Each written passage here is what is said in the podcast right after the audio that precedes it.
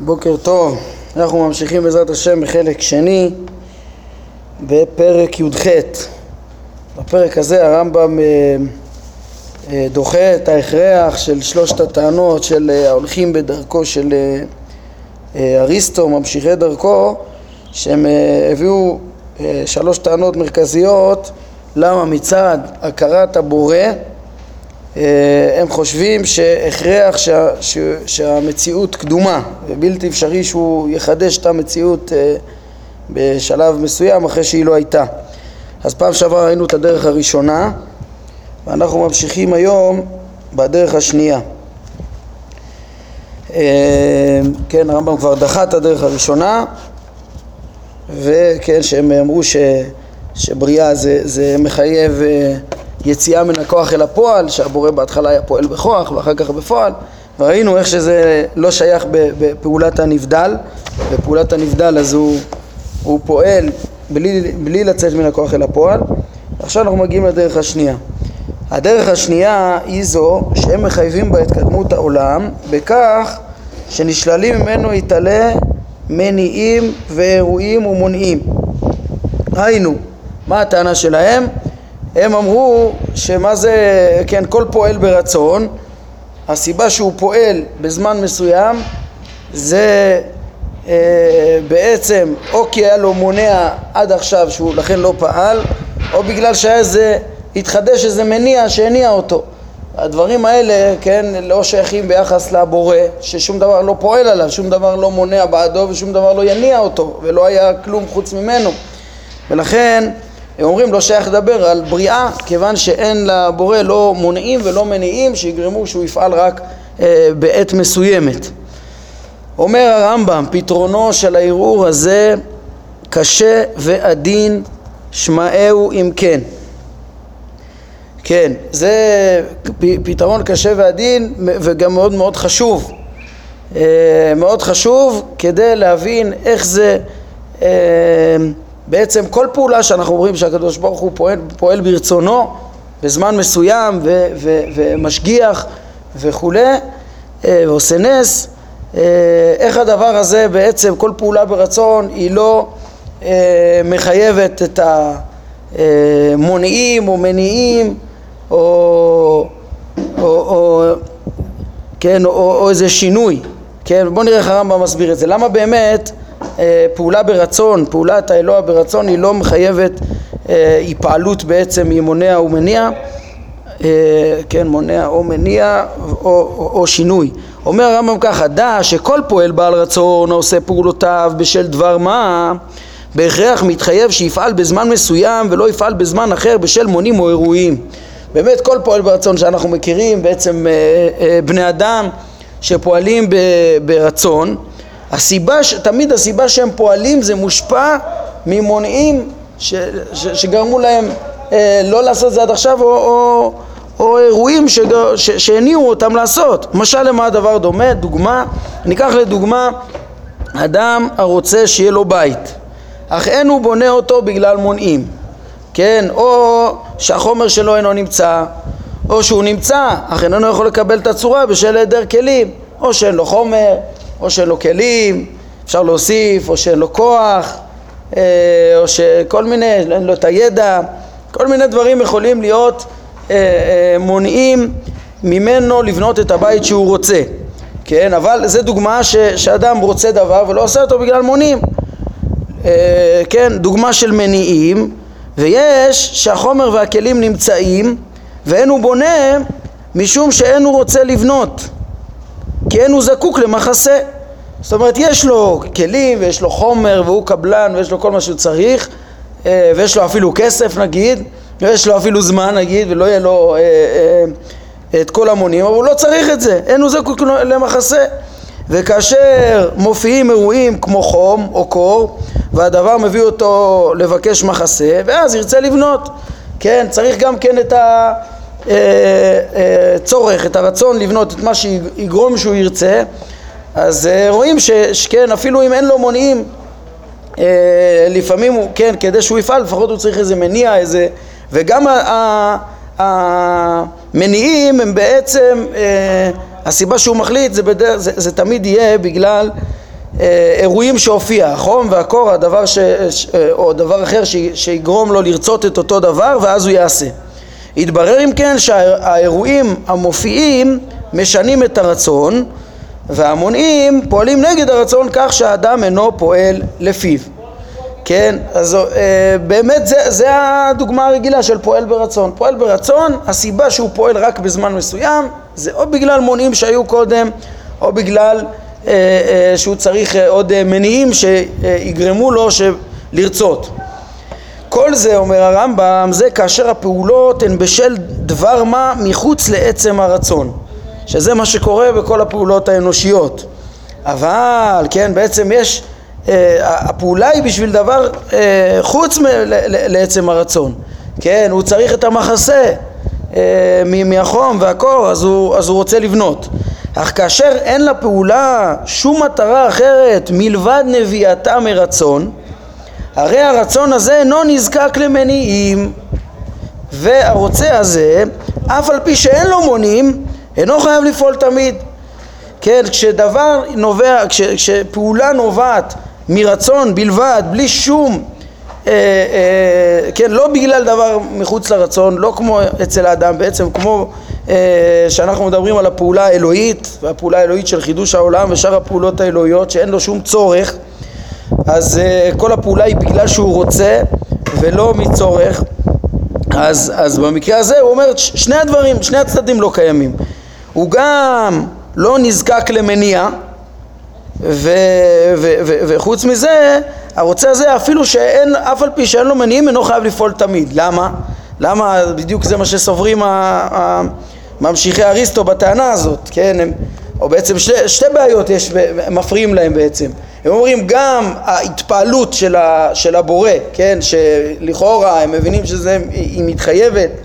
מהעובדה, כן, אם מניחים שהוא פעל רק בזמן מסוים את העולם ולפני כן לא פעל, אז, אז הבעיה של ההתפעלות מצד איזה מונע או, או מניע שחוץ אליו שש, שש, ששפיע עליו, זה דבר אחד שמפריע להם. דבר שני שמשפיע זה השינוי, השינוי בעצם הרצון, כמו שנראה שהרמב"ם כבר יפתור את זה, כן? אז דבר ראשון הרמב"ם רוצה להגיד שלא כדבריהם,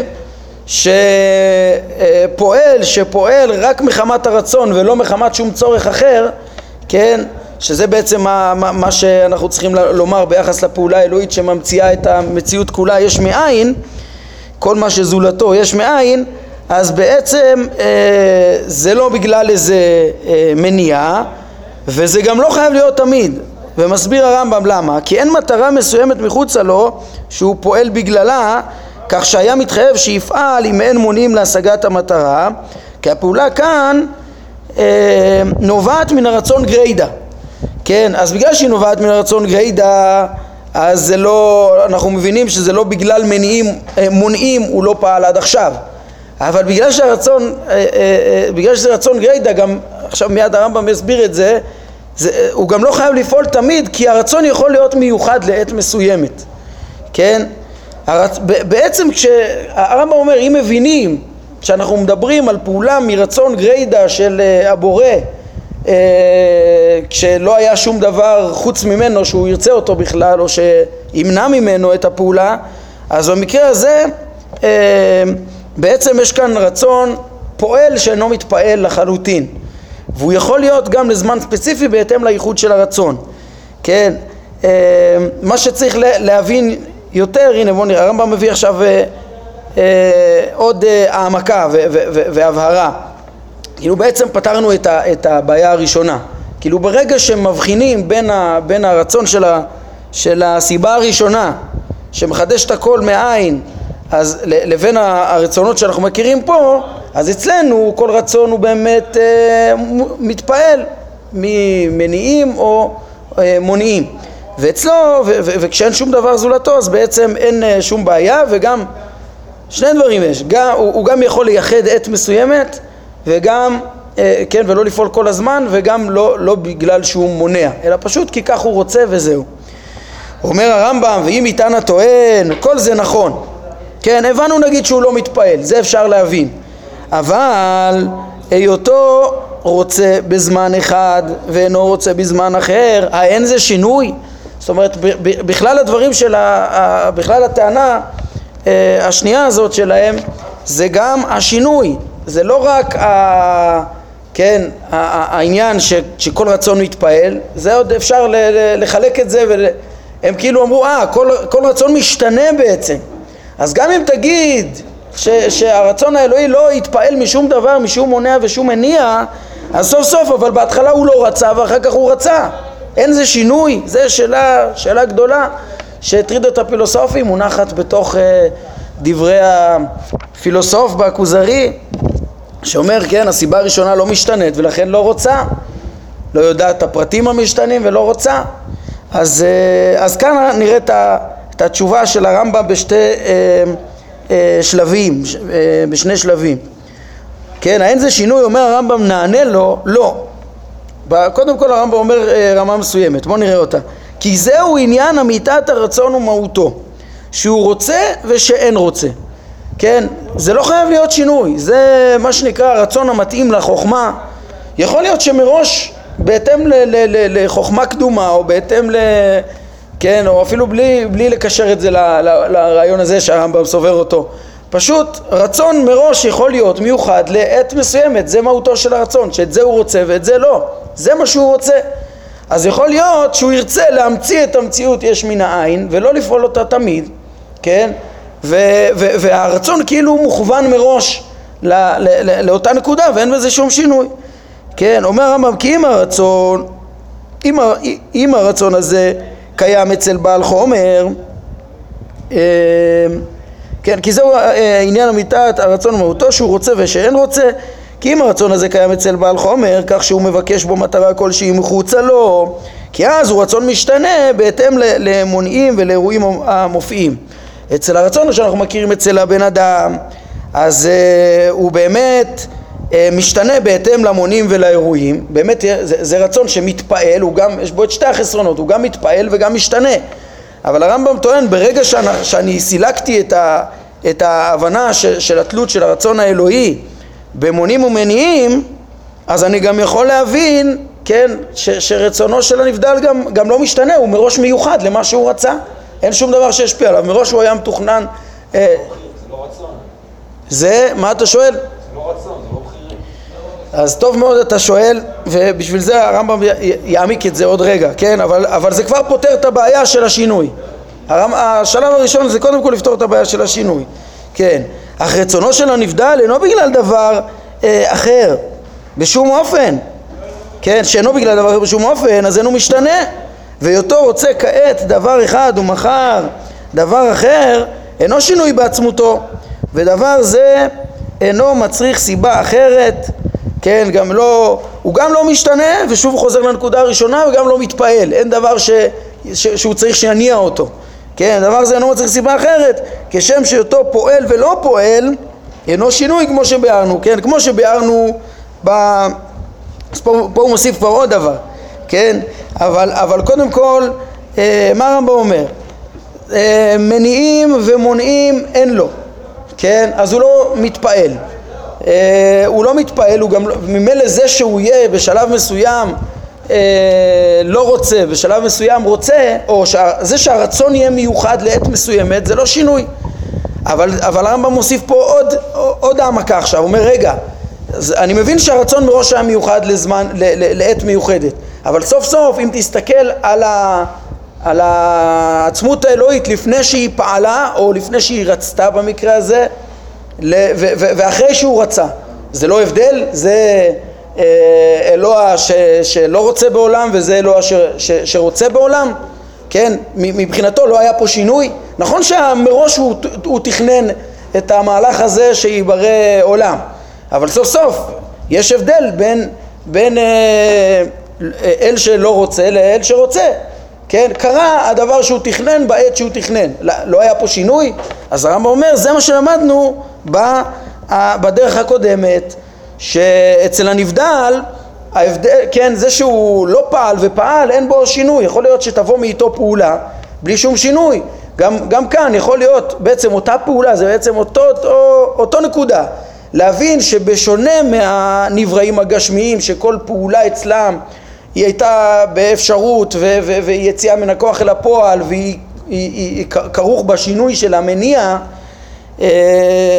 שינוי של הפועל, אז אצל הנבדל יכול להיות שיפעל מסיבתו דבר בלי שהוא ישתנה, כן, כמו שהפילוסופים אמרו על השכל הפועל, כמו שראינו בדרך הקודמת.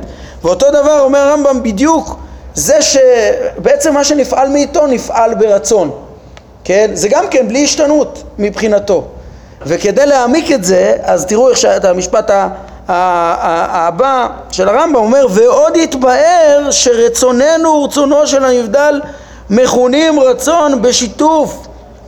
זה בכלל לא אותו משמעות, הרצון שלנו והרצון שלו זה שני דברים שונים, אנחנו ב- ב- ב- זה רב משמעיות, אתה משתמש באותו ביטוי אבל לא באותו משמעות, כן, בביטוי רצון אבל לא באותו משמעות, ואין דומות בין שני הרצונות, כן, זה בעצם הנקודה, הפתרון, כי כל מה שהרמב"ם אמר קודם זה היה רק שלבים בדרך, כן, לבוא ורק להגיד רצונו מתוכנן מראש לעת מיוחדת, אז כמו שאתה אמרת זה בכלל אין פה חופש, אין פה רצון, והרמב"ם בעצמו, כן, אנחנו נראה פרק א' הוא התמודד עם דעה של פילוסופים שרצו לומר שהבורא אומנם רוצה אבל, אבל הרצון לא יכול להשתנות, והרצון תמיד מתאים לחוכמה ותמיד שופע משפיע את המציאות בלי אפשרות שינוי. אז הרמב"ם מגיד זה לא רצון, זה חיוב המציאות, וזה בכלל לא דרכו של הרמב"ם, כן, אלא מה שאנחנו רוצים לומר זה שבאמת אין שום הכרח, אין שום, אין שום, הבורא לא כפוי לאיזה תוכנית שהוא תכנן ולא יכול לשנות אותה, אלא באמת יש אצלו חופש גמור בלי שום הכרח, כן, ולכן בעצם הוא בנה את זה שלב אחרי שלב בשביל ההסברה. צריך להבין, בשלב הראשון הוא אמר אין לו מונעים ואין לו מניעים, הוא לא מתפעל. בשלב השני הוא אמר תדעו לכם גם הרצון בטבעו הוא לא, לא חייב להיות אה, אה, משתנה, כאילו זה שהוא הוא, הוא, הוא פשוט רוצה את ולא רוצה את, זה לא שינוי, אבל צריך יותר מזה, כי למה גם העצמות לא, כן, גם, גם כדי לשחרר את החופש צריך יותר מזה, וגם כדי, בשביל מה שהסברנו, בשביל להבין למה לא נאמר שהוא עצמו השתנה בין, אלוה, לא, בין השלב שהוא לא רצה לשלב שהוא רצה, כן? הפתרון העמוק לכל זה בעצם הוא מה שהרמב"ם מסיים, כן, הוא מקשר את זה לכמו שהוא לא משתנה, כמו שהנבדל לא משתנה בין פועל ללא פועל, יכול להיפעל מאיתו מציאות בלי שום שינוי מאיתו, כן, אנחנו לא, פועל הנבדל הוא לא, הוא לא צריך לדחוף איזה דבר ואז הוא זז כדי להזיז, הוא לא כמו דבר רשמי, כן, אלא השופע מאיתו, אנחנו אומרים פשוט ברצונו. אז תשאל רגע, אבל, אבל יותר עמוק מזה בעצם, זה כבר למדנו ב, ב, בדרך הקודמת, הדרך הקודמת הם שאלו למה הפעולה היא לא יציאה מן הכוח אל הפועל, הבנו, זה, זה פועל הנבדל, אז זה, זה פשוט מרצונו זה נפעל, אבל למה חידוש הרצון הוא לא שפעל, הוא לא שינוי, זה הדרך הזאת, זה החידוש של הדרך הזאת. העניין הוא שגם רצונו הוא לא כרצוננו, אצלנו כל רצון הוא חידוש, הוא גם מתפעל בגלל שהוא חידוש בעקבות מונעים שמנעו ממנו ואירועים שחידשו אותו, וזה אין אצלו, כן, אבל הוא גם בכלל לא המושג רצון שאנחנו מכירים, כן, איך הרמב"ם יגיד מיד, אנחנו נראה, כי אין אנחנו מאמינים בתארים. התשובה העמוקה לדבר הזה היא בנויה בעצם על התפיסה של הרמב"ם בעניין התארים. הרמב"ם אמר אין תארים חיוביים לבורא כזכור בפרקי התארים, אלא כל התייחסות שלנו ביחס לבורא היא רק על דרך השלילה, כן, אנחנו לא מגדירים לו רצון וכוחות נפשיים כמו שיש ל- ל- ל- ל- לאדם, אלא כשאנחנו אומרים רצון אנחנו בעצם רק שוללים הכרח, אבל אנחנו לא מגדירים את רצונו כרצוננו, אנחנו לא, בשום דמיון, אין, אין, אין יחס בכלל, למדנו כל מילה, אתה תגיד שהוא רוצה, בעצם זה לא, לא מדויק, אלא מה, מה המילה המדויקת, מה המשמעות המדויקת שאנחנו באמת מציירים ובאמת תופסים בעצם, כן, כשהרמב"ם אומר שזה לחלוטין לא כרצוננו, מה שהוא אומר פה, מה הכוונה בעצם? שאנחנו שוללים את ההכרח. אצל הבורא המציאות נפעלה מאיתו, יש מן העין, אה, בלי שום הכרח, בלי שום הכרח, וככה כל המציאות מתקיימת, כשאנחנו אומרים שהוא מקיימת ברצונו, כי הוא לא מוכרח בדבר הזה, כי זה לא אוטומטי, כי זה לא ספונטני, כי זה לא בלי בלי, בלי השגה. זה נקודה עמוקה שעוד הרמב"ם יעמיק בה. מה? זה רק להגיד שיש פה סתירה לוגית שאנחנו לא יכולים לעמוד עליה. זה, זה בעצם מה שהרמב"ם רוצה להגיד פה, כן, מה, מה ההקשר? בוא נבין. יש פה פילוסופים שטענו, בלתי אפשרי לטעון שהמציאות התחדשה יש מאין. למה? כי בלתי אפשרי לצייר שהבורא לא פעל ואז פעל, כי אז הוא השתנה. או בלתי אפשרי להגיד שהוא לא רצה ואז רצה, כי הוא השתנה. אומר הרמב"ם, לא נכון. זה אפשרי. הנה, תראה את הסיכום של הרמב"ם פה. הוא אומר, נמצא שגם הערעור הזה נדחה, והתברר שמן הדרך הזאת, השנייה, לא יתחייב לנו דבר בלתי אפשרי, וזה כידוע לך מה שאנחנו מבקשים להשיג. מה הרמב"ם רוצה להראות? אין כאן סתירה לוגית. אין שום הכרח להגיד מצד העובדה שאנחנו יודעים שהבורא לא משתנה, להגיד שהעולם לא מחודש. לא. יכול להיות שהוא פעל בלי להשתנות בכלל. בלי, כן, כמו שהפילוסופים אומרים על השכל הפועל. זה להגיד מילים שאנחנו לא מבינים. לא, זה, זה לא, אין, אין פה... זה שהמציאות התחדשה, זה יכול להיות עובדה נכונה, שאנחנו יודעים אותה מפי הקבלה, והרמב"ם עוד יביא מהפרק הבא ואילך גם את העובדות, למה יותר מסתבר להגיד ככה בלי הכרח, אבל למה, למה המציאות גם כן מלמדת על זה מכוח הרבה טענות, והבנה עקרונית שאי אפשר שהדברים האלה יהיו ספונטניים מתוך הבנת המהות שלהם, אנחנו נראה, והחוקיות שלהם, והסדר שלהם, והאופן שהם לא יכולים לנבוע מעצמם, בלי פועל, ברצון, מכוון, כן? אבל מה בעצם הם טענו?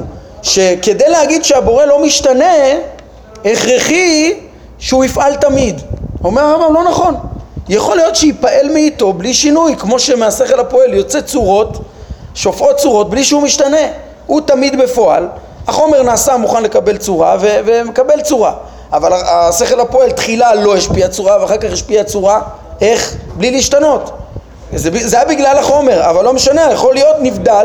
מה? זה אלינו מובנות. אי אפשר להבין את המשפט. את הנבדל, את הנבדל ברוך הוא אי אפשר לתפוס, נכון.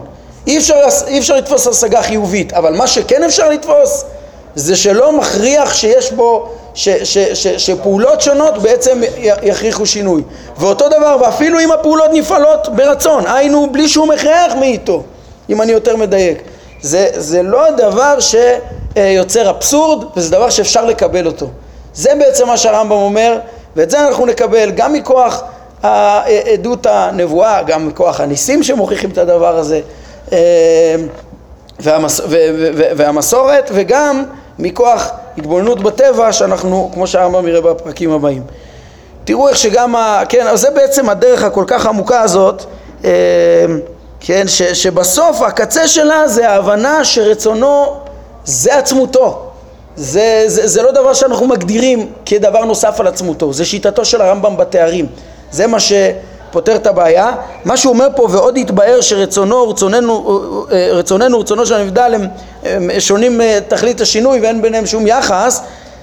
פה אני ראיתי שהם מפנים לפרק א', לדעתי ההפניה הזאת לא נכונה, שם בכלל הוא יציג שיטה שהוא חולק עליה, שחושבים שה... שהוא ורצונו אחד ולכן לא יכול להשתנות הרצון, כן?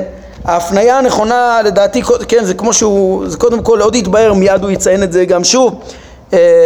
ש... שהחפץ נובע מה... מהחוכמה והכל אחד, בו פסקה אחת עשרה, כן? כוונתי לעצמותו וחוכמתו, כי איננו מאמינים בתארים, עוד תשמע, עוד תשמע על עניין זה רבות כאשר נדבר על ההשגחה. הרמב"ם מפנה לפרקי ההשגחה, שבעצם שמה התברר איך שרצונו אחד והשגחתו אחד וידיעתו אחד, ופרקי ההשגחה בחלק שלישי, זה נמצא גם בפרק י' ג', זה נמצא גם בפרק כ', שאני רואה שלא הפנו לפה, לא הפנו שמה, שמדבר על הידיעה, הידיעה ובחירה, איך שהידיעה האלוהית לא סותרת את הבחירה, ואיך ש... ההשגחה גם כן לא, מהי ההשגחה האלוהית, אז, אז ורצונו בעצם, שוב פרק י' ג' פרק כ' הוא, הוא, הוא בחלק שלישי, הוא מדבר על הדבר הזה, העמוק הזה, שבעצם רצונו וידיעתו אינם כידיעתנו, מחשבותיו וגבו ממחשבותינו ו, ו, ודרכיו אינם כדרכינו, ו, ובעצם הם... אין לנו השגה בהם, אין לנו השגה בהם בצורה כזאת שזה גם מאפשר לנו להבין אפילו שהעולם מתחדש ונפעלות מאיתו פעולות שונות אחרי שלא נפעלו, ברצון, היינו שלא בהכרח, בלי לחייב שום שינוי בעצמותו. זו הנקודה הכל כך אה, עמוקה אה, שיש כאן, וצריך לדעת שהנקודה הזאת היא כל כך עמוקה, כמו שהרמב"ם אמר, שראוי לכל, אה, לכל אה, בעל שכל ש, שיתבונן, כן? הוא אומר, ראוי שכל משכיל יחשוב על פתרונה וגילוי סודה, כי זה אחד הדברים הכי, זה, זה, הכי יסודים שמעמיקים את דעת השם ומאפשרים את ההשגחה אה, של ה, ה, ה, הקדוש ברוך הוא בעולם. כן, ובמובן מסוים זה גם דבר ש, שעוד לא התברר לנו מספיק, כן, בפרקי התארים, הרמב"ם אמר את העיקרון שהוא, ש, שאין בה בורא שינוי ואין בו יציאה מן הכוח אל הפועל, ואפילו הוא הזכיר שם בפרק נון ג' את, ה, את ההבנה שיכול לבוא מאיתו פעולות שונות בלי שהוא ישתנה, כן, אבל, אבל ההבנה, אה, כן, או יכול לבוא ממנו פעולות שונות בלי שזה יהיה הרכבה בו, ככה הוא אמר שם. אבל ההסברה למה זה לא שינוי, כן, בגלל שבעצם אין לנו יכולת להגדיר את רצונו, שהיא עצמו, ש, ש, שהוא עצמותו, ושום הגדרה חיובית, כן, זה בעצם נמצא ב, ב, ב, בפרק הזה, כן, פה ועוד קצת ב, ב, ב, בחלק שלישי, ב, ב, בכמה מקומות, ולכן זה כל כך חשוב, כי זה מעמיק את דעת השם, וזה גם דבר שאנחנו נראה שהפילוסופים לא הבינו, גם הפילוסופים, הפשיטו את הבורא והבינו, כן, שהוא אחד ושאין בו שינוי וכדומה, אבל להבין את זה יחד עם העובדה ש, שהמציאות מתחדשת בזמן מסוים ובאה השגחה מאת השם ב, ב, כן, ו, והוא יודע את הפרטים, זה דברים שאנחנו נראה, כן, זה, היסוד של זה פה בפרקי חידוש העולם ואחר כך בפרקי ההשגחה אנחנו נראה שבזה הפילוסופים לא תפסו נכון את השם, הרמב"ם יגיד בהמשך שזה ממש הם ייחסו לו, הטילו דופי, כן, תפיסת הפילוסופים מזיקה במה שראוי להאמין ביחס לאלוה יתעלה, כן, או איך הוא כותב, זה פרק אף ב' אמרתי לכם, פרק אף ג' הוא אומר, זה תפילת שקר על האלוה בסוף, לבוא ולהבין איך שהוא לא משגיח ולא יודע בסוף ולא רוצה, ו- וכאילו הדברים יוצאים ממנו בלי, בלי השגה בצורה ספונטנית, אז זה ממש, בשביל זה הפרק הזה כל כך חשוב, ובמיוחד השורות האלה האחרונות, שבסוף מעמיקות את ההסבר, איך אפשר להבין שהעולם מתחדש, שלא בשום הכרח בעצם אה, אה, ברצונו, גם אחרי שלא היה, אה, בלי לחייב היפעלות ושינוי בבורא. אז זה הדרך השנייה, והחשיבות הכל כך גדולה שלה. יש שיטת תמיד פעולות והשינוי הוא בחומר, שהוא מוכן או לא מוכן לקבל. אז למה זה לא נחשב אירועים מוניים? שחומר לא מוכן? הבורא, לא, זה לא שהוא תמיד שופע וכל השינוי בחומר. הרי כשנברא העולם, כן, זה בעצם מה שהוא אמרנו בפרק, בדרך הקודמת, כשנברא העולם, הרי לא היה חומר שהשתנה בשביל ש... ש, שתגיד שסיבה, הסיבה שזה פתאום מתחדש זה בגלל איזה הכנת החומר או משהו, אלא, אלא פשוט ההבנה שיכול לנבוע מרצונו הפשוט מציאות בלי שהוא ישתנה, כן, יכול לנבוע ממנו מציאות, כן, בתח...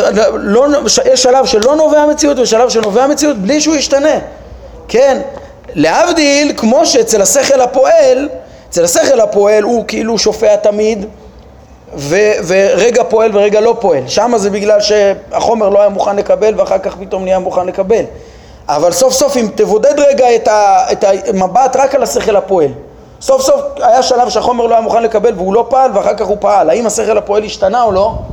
אומרים הפילוסופים לא, מה פתאום, אין שינוי בו, כן?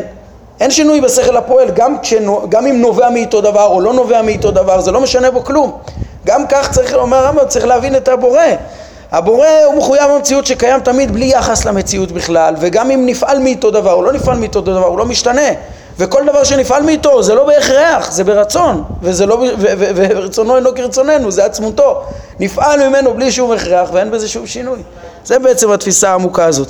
תראו, עכשיו גם הדרך השלישית שלהם היא תיפטר בקלות, הרמב"ם אומר הדרך השלישית, והיא שהם מחייבים בה התקדמות העולם, משום שכל מה שהחוכמה גוזרת שיופיע כבר הופיע, כן, כמו שאמרו, הטבע שלם, ו... ובעצם שופע מהבורא השלמות המקסימלית שאפשר ש... שתשפע ו... ותנבע מאיתו, זה גם דבר שיתבהר עוד יותר בפרקי ההשגחה בחלק ג', איך שהמציאות היא השיא הטוב והשלמות שאפשר שימצא וישפע מהבורא. אז הם אומרים, כן, וחוכמתו קדומה כעצמותו, ואם כן, מה שנובע ממנה הוא קדום. כאילו, איך יכול להיות, אם זה, זה, זה המציאות, זה השלמות, איך יכול להיות שזה אה, לא ישפע מאז ומעולם? כן, זה, זה הדבר הכי שלם שיש, ו, ו, ומה פתאום שזה לא ישפע פתאום, שזה לא יהיה. וכן, ושייך לזה גם הגינוי, מה, לפני כן הוא היה בטל ולא השפיע טוב, ורק אחר כך השפיע את השלמות. כן, דרך הגינוי שהוא השלים בפרק יהודה לקושייה הזאת. אז הרמב"ם אומר, דרך ההיסק הזאת חלשה מאוד. כן, זה, לכאורה זה טענה טובה, כן, יש בספר אור השם של רבי חסדאי קרסקס, הוא רוצה להסביר על פי זה, הוא, הוא, כשהוא מדבר על חידוש העולם, הוא נותן אפשרות להשיב, כמו שהרמב"ם עכשיו ישיב מיד, כן, אבל uh, הוא גם נותן לזה אפשרות. אולי בוא נראה רגע את, את ההסבר. ההכרח כאן הוא לא, הוא לא הכרח, זה הנקודה. יש פה היגיון באמת שהבורא באמת עם המציאות כל כך שלמה שהוא תמיד ישפיע אותה, כן, אבל הרמב"ם אומר אין פה שום הכרח. למה? כי מה, אנחנו עומדים על החוכמה האלוהית? אומר הרמב"ם, דרך ההיסק הזאת, להכריח פה זה ממש uh, חלש מאוד. למה? משום שכמו שאיננו, הרי זה מה שהם רוצים, להכריח מפה את הקדמות, ההכרח הוא חלש, זה הנקודה.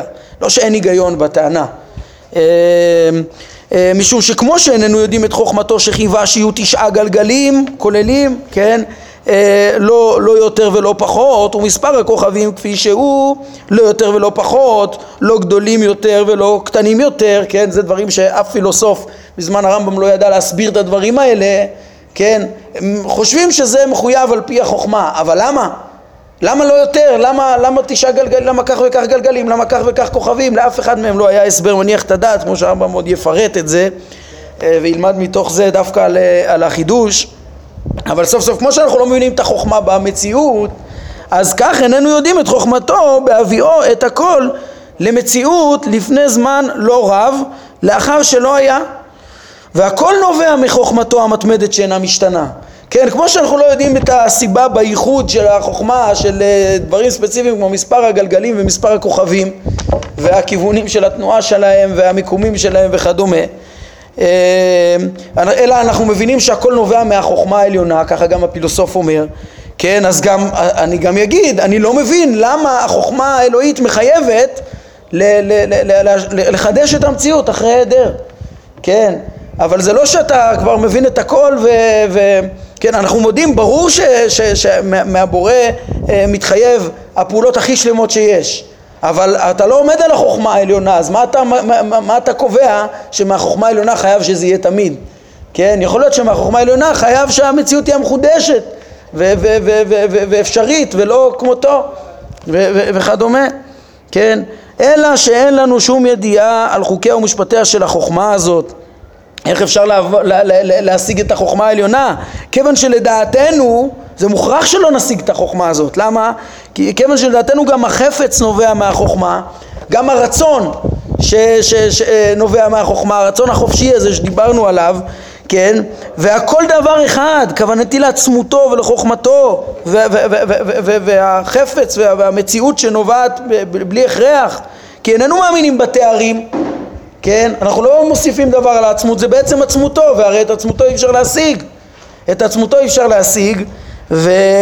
וממילא, איך אתם רוצים להבין את החוכמה ולהגיד, אה, מתוך הבנת החוכמה האלוהית חייב להיות שהמציאות תהיה קדומה. כן, זה, זה נכון שזה מציאות שלמה, אבל למה זה הכרחי? למה אתה הבנת את כל החוכמה האלוהית בשביל להגיד מה הכרחי שינבע ממנה? עוד תשמע על עניין זה רבות, כאשר נדבר על ההשגחה, בבחינה, כן, ההשגחה, וזה בעצם אותה נקודה שהערכתי בה קודם, שהיא נקודה כל כך יסודית שהרמב"ם מקצר בה, אבל כל כך עמוקה וכל כך יסודית, ש, ש, שבגללה אמונת החידוש היא הבסיס, ל, היא הבסיס בעצם לאמונת ההשגחה אחר כך.